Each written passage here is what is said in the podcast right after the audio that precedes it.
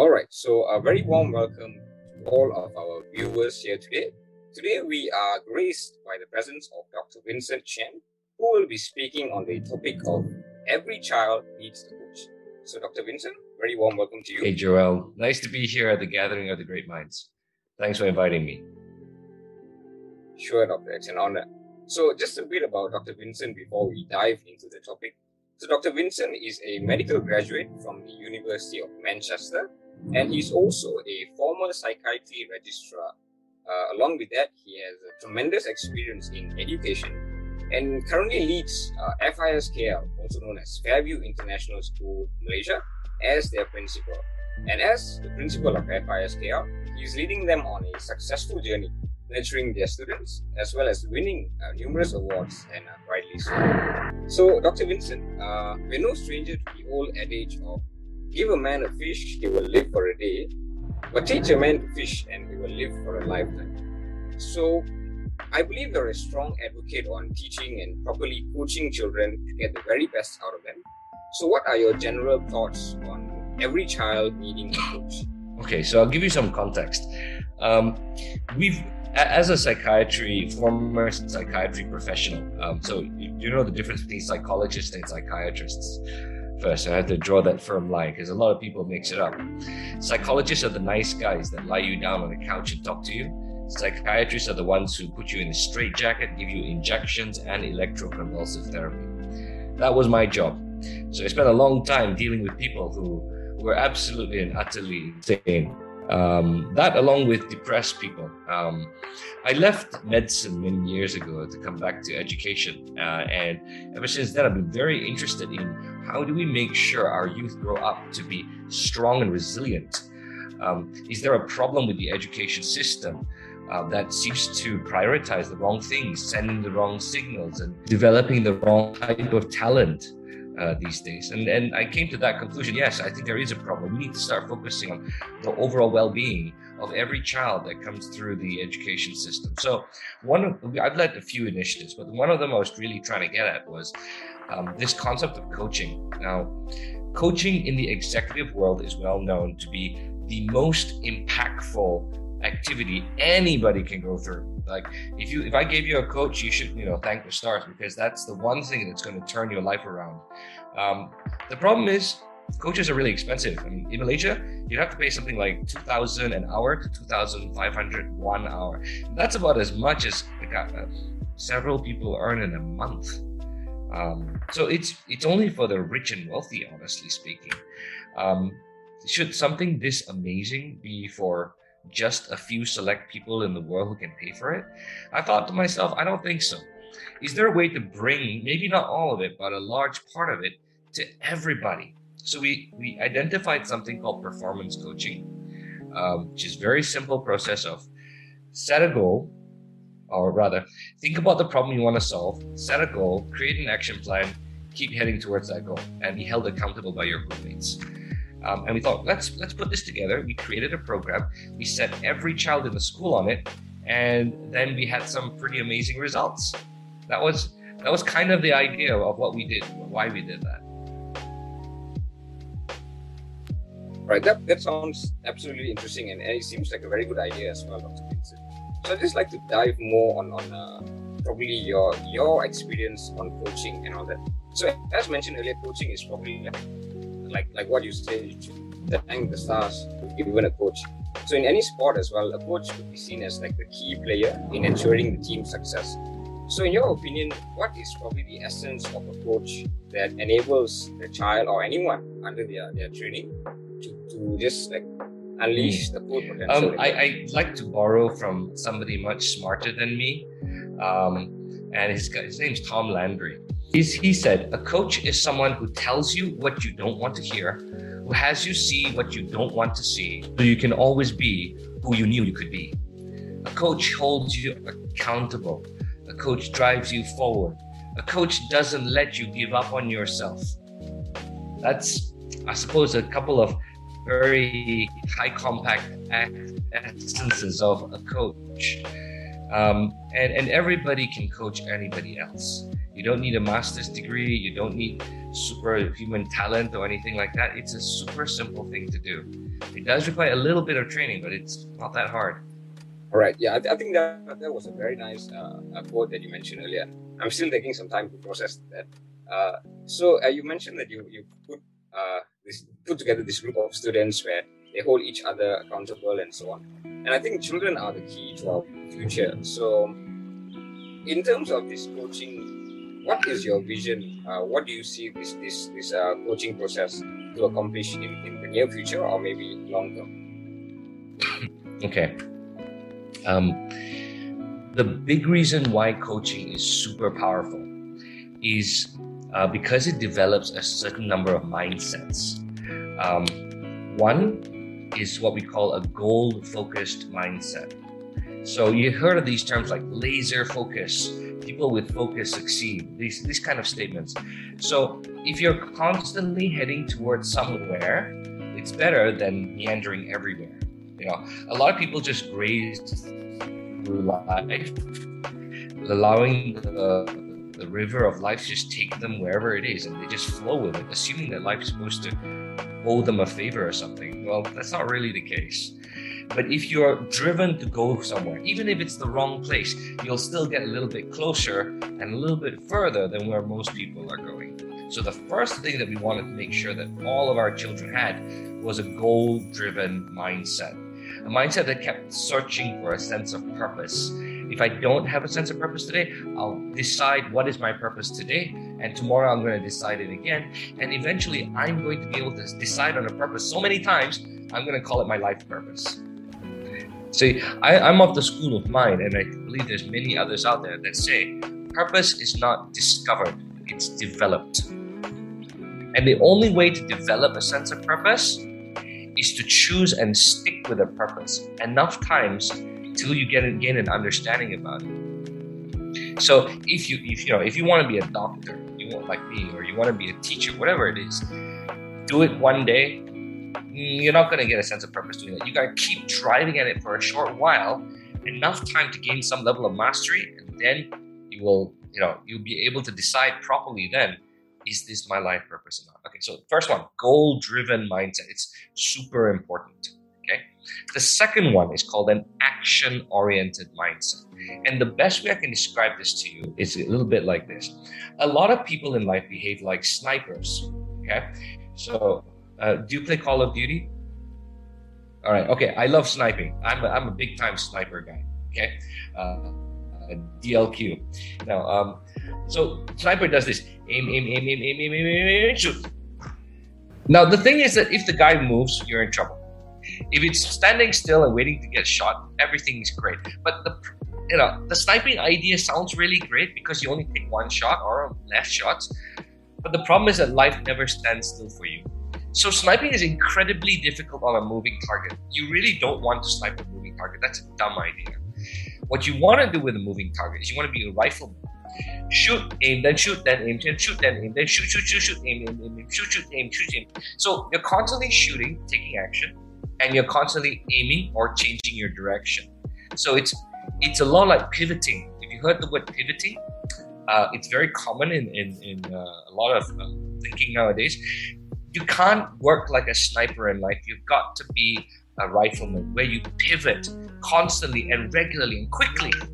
Um, and you take action. Don't get paralyzed by aim, aim, aim, aim, aim. You know, like uh, I always tell a good friend of mine, you know, he keeps looking at all his, the girls around him to find a girlfriend. And he says, uh, I think she's very nice, but I don't know, I don't know. And he looks at the next one, oh, I think she's also very good. I don't know, I don't know, I'm so scared. And by the time the evening is done, he hasn't talked to anybody. Whereas I see another guy, he just talks to 20 girls and eventually one hits. Well, I mean, I'm not advocating that people go out and do that kind of thing, but you can see the effect is quite different. So a goal-oriented mindset and an action-oriented mindset. These are two extremely powerful things that we want to develop through the coaching program in our kids. We are very sure it's going to lead them to success in life. Thank you for that, Dr. Vincent. I, I, think I totally agree with that of being goal-driven and also action-oriented. Because I feel most of kids, most of these kids that are nowadays, they tend to be in, in an autopilot mode where you know they just do they're just doing what needs to be done. And I think I also like the fact that you mentioned on purpose being developed instead of discovered. Because I see a lot of my friends also, you know, just uh, I ask them, "What do you want to do?" And then, ah, I'm not too sure. We'll just see what happens. You know? But yeah, I think one quote that comes to mind is also, uh, "Only dead fish go with the flow." So you know, I think purpose, yeah, being uh, developed is, is good. Yeah. That's a nice one. That's a good one, Joe. Yeah, thanks, thanks. so, uh, so doctor, another question is, uh, I think in life as students, we're all exposed to teachers in school, uh, tuition teachers, and we have one-to-one sessions, and then you know when we join sports, we have coaches and all that. So, in your perspective, what do you think differentiates this whole concept of coaching compared to a regular you know, classroom setting teacher and all that? Well, the the the action of coaching is a very specific action here. And remember, I, I said I'm not doing, I, I, don't do all the types of coaching with my kids. I only do one type of coaching, which is called performance coaching. If you study into it carefully enough, you'll learn that there are many, many subsets to coaching. Things like uh, pers- um, uh, life coaching, health coaching. There's, there's so many. But I don't really want to focus on the rest of them just performance coaching. Now, very, very similarly, when you when you speak to see your teacher, like do you one to one, like you don't understand this concept, he sits you down after class and helps you. That's not called coaching, by the way. He's just explaining stuff to you. Coaching is a very specific activity, um, and for me, it's setting, a, choosing a problem, setting a goal, helping you head towards that goal, and then keeping you accountable to drive towards that. So there are other kinds of coaching but as a general rule, um, the moment you see anybody tell you what to do or what the right thing is to do, that's not coaching anymore. Coaching it to be very specific with the terms. And I mean, we're talking, this is a university, so we need to be a bit academic about this. Coaching is the process of drawing out the answers from inside you. All right. So the moment I start telling you, do A, do B, this is the right way, blah, blah, blah, I'm telling you stuff. That's not coaching anymore. Because a true coach get, knows that the answers are in you. I don't need to tell you the answers. I may help you find them, but the answers are in you. You got this. And that builds confidence and strength. The easy way out, the cheap way, is just tell you the answer. That's easy. But you'll never grow stronger and develop that self confidence from that. Thanks for that, doctor. I think earlier uh, coaching was kind of a gray area for me, right? I didn't know the distinction between coaching and teaching. Yeah, but I think now it's, it's crystal clear. So, as mentioned earlier, uh, as, as principal of Fairview International School, we just look to know more about your experience uh, in terms of student coaching. What was it like, and maybe on the practicality aspect of it, as well as you know cooperations from different parties and all that. Yeah. Okay. So I'll share something with you, but I think I'm going to get in trouble doing this. So um, I'll mince my words carefully. As a mental health professional, I was like, I came to school and I think, you know what, I need to do something about this. The kids aren't being developed holistically enough. We're not addressing the other aspects. We're only focus on the grades. What's wrong with this situation? And so we started doing a lot of stuff, but we found ourselves lacking manpower. So I looked around and said, where is their manpower to actually do this stuff? And I asked, hey, who in the school should be taking point on all of this stuff. Um, it's not going to be the teachers because they already got stuff to do. Um, it can't be the principal because I'm supposed to be managing everybody. So who's supposed to be taking point? My answer was the counselors. Well, then I looked at the counselors and I said, look, guys, how many hours in a week are you actually busy? You want to take a guess, Joel, what that answer was on average? How many hours in a week. Show me your appointment book and tell me exactly how many hours are you actually doing stuff with kids, of course. Well, take a guess. Give me a number. Out of 40 hours a week, give me a number. Uh, I'll be on the safe side here and probably say half, maybe 20 hours. You're, oh, if it was 20, I'd be happy. The answer was three. Which means that the problem, the problem with, with all of mental health, and I'll tell you, this is a problem not just in counseling. This is a problem in psychology clinics and in psychiatry clinics. They are super reactive.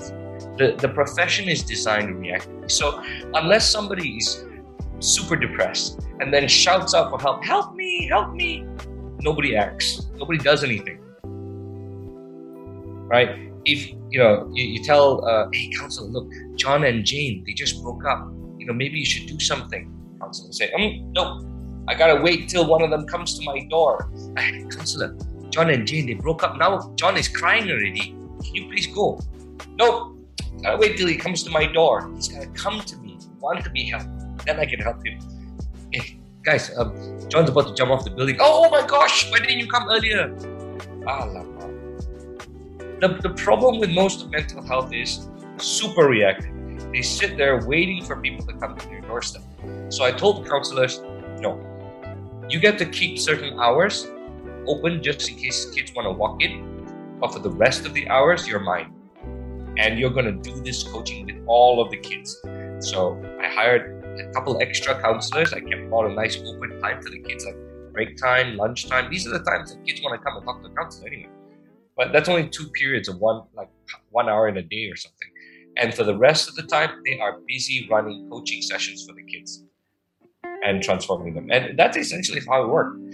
Um, the, pro- the challenge with that, I lost all of my counselors at the beginning.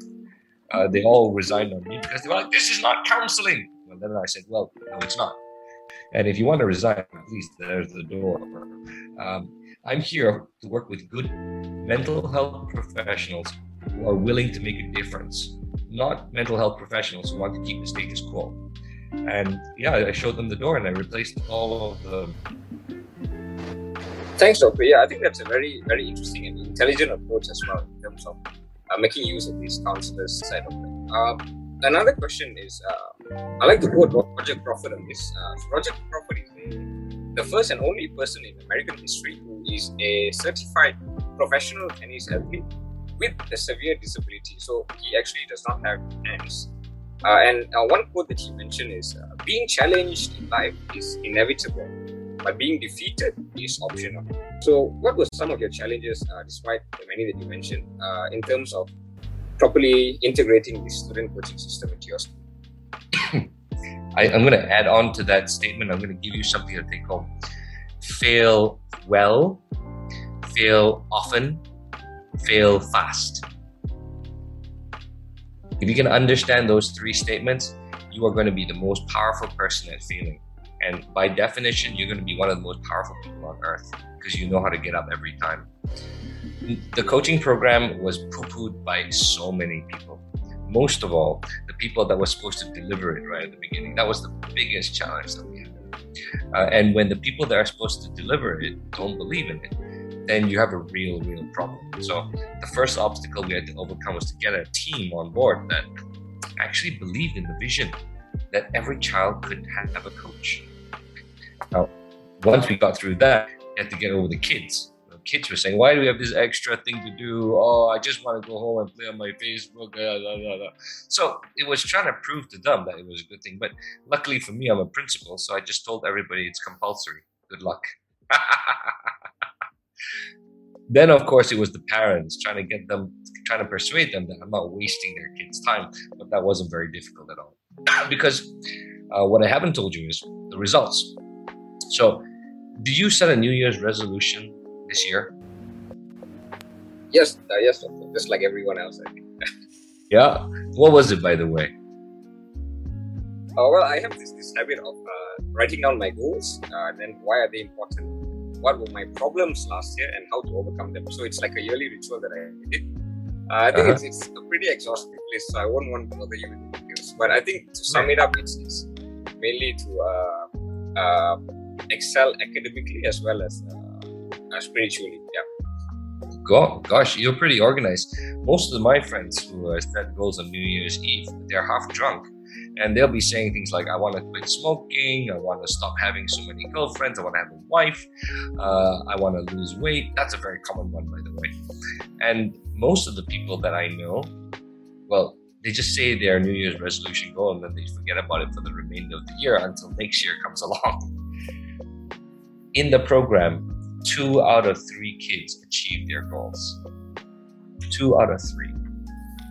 This is terrifyingly good. Now, of that two out of three, so that's actually uh, the percentage is actually, actually I'm, I'm wrong there. It's uh, 76% of our kids. So that's about three out of four, sorry. Three out of four of our kids achieve their goals, uh, achieve two out of three goals, huh? not all three. And the, in that 76% of our kids, they also achieve a increase in academic performance by 10% on average. That's and think just think in one year you go through this program, your academic performance increases by 10%. Multiply that by five years because I start in standard four. If you go through this every year, what's going to happen? It, it's an incredible effect. So when I when we started showing that data to our parents, they just went, "Oh, yep, we love it. We, we're on board." That was my strategy essentially, because parents see outcome and results. They don't. The kids don't see that. Yeah, those are my essentially my challenges and all. Now, now I'm wishing that I had this performance coaching when I was younger. But So, uh, Doctor, I think Fairview is a, is a wonderful school, and I think if I'm not mistaken, I actually came there for a Model United Nations maybe six, seven years ago, ah, and we were, yeah, we were kind of awestruck with all the facilities. I think that was cool as well, right, Doctor? Yes, yes. Yeah. So, so I just wanted to know: Do you think the student coaching program is largely feasible only on schools uh, which have all of these complete human learning resources, and and do you foresee maybe a potential for a wide, wide scale implementation of uh, this, performance coaching? No, that, that's a that's a very good question. You should really sting that question even deeper. Um, but I think you're being nice to me. The, our school is founded on, was founded on some very basic principles of accessibility. Okay, um, our founders actually started the school during a time where all the other international schools were super expensive and they created an affordable alternative. That's how we began, and that was the ethos, ethos we began with. That international schools, a good quality education shouldn't be for the rich and wealthy. So if you compare, um, we run the IB programs, and our average school fees are something like thirty-five thousand a year, and the next average school fees of an IB school is about ninety thousand a year, which is a lot of money. Okay. So we're not we're not super cheap yet. I think we're trying to get there, but we're not there yet. But it's part of our plan. That's it. Remember, I told you coaching is so expensive, and I'm trying to bring it to everybody. Okay, this is our future plans. Huh? We are currently building an online platform to run the entire coaching platform, entire thing, right? We're also preparing university level courses with our university uh, college Fairview which is our sister university, to train people to run these programs or train people in the coaching process. And once you put those two things together, people who can run the course and a course resource availability that is scalable, what we want to do is we want to bring it to everybody so that everybody can benefit, not just the guys in Ferraris, because that's one of the most important things in our value system. Not a, it, good quality education should be for everybody. I can't say that enough. Yes. I think that's a very, very noble goal. So I think we will already down to our last question. So, what are your aspirations and hopes uh, for the system? I think this question overlaps with the previous question, but what are your aspirations and hopes uh, for the system to be implemented in Malaysia's education system? I'm hoping that somebody's going to listen to your podcast and call me and whoever calls me, I, I will give this much. Uh, the fi- first five people for five schools that call me, I will give the program to your school for free. All right, thanks, Doctor. I think you, have already spiked our audience uh, a lot, I think. so, uh, Doctor, I think uh, we've reached the end. So, thank you so much for giving so much of uh, insights today. I think I already learned a lot from you, especially the goal-driven approach, the action action-driven uh, approach, and all that. So, would you have any last pieces of advice you'd like to give our viewers for this podcast? Um, I, I, yeah, I got one for you. Good research has already told us that the most successful people, the most successful children, are not those who score the highest in the class. contrary to popular belief, it's not the guys who are the naughtiest in class either. It's the kids who are the friendliest and the kindest. So I challenge every educator and every parent out there if you want to be successful, be kind. And you're going to go very, very far. All right. Thank you so much for that. That was a very wholesome piece of advice. Yep. So I think we, we, we've done. So, yeah, once again, thank you so much for your time. And I'll pass it back to the director, uh,